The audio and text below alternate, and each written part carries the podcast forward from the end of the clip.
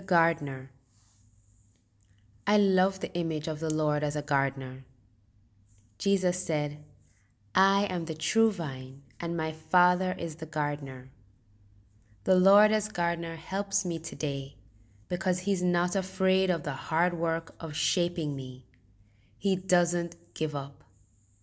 He is willing to spend his time in the soil, in the heat of the sun of my life. This reminds me of Adam and Eve in the beginning.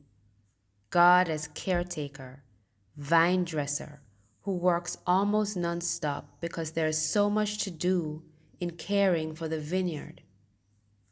God working as vine dresser helps us to understand how intimately involved he is in our lives, pruning, watering, protecting from pests, harvesting fruit.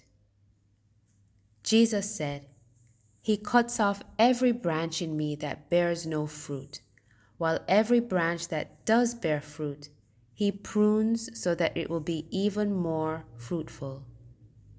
When I read this, I was awed by Jesus' humility.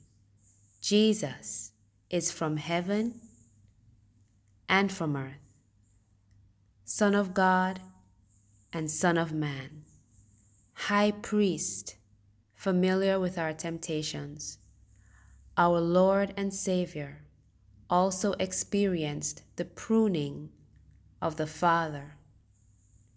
So when the Lord says to us that we are not alone, we should take it to heart. Many places in Scripture help us to understand this, and these two verses alone help us to believe that the Father is very attentive to our lives. He is never unaware or indifferent or absent. Vine dressers don't get much, if any, time away. It's a year-round occupation. In this, the Lord wants us to know how close he is to the circumstances of our lives. He cares. He also knows what he's doing when he removes things in us or around us that won't help us to grow or bear fruit.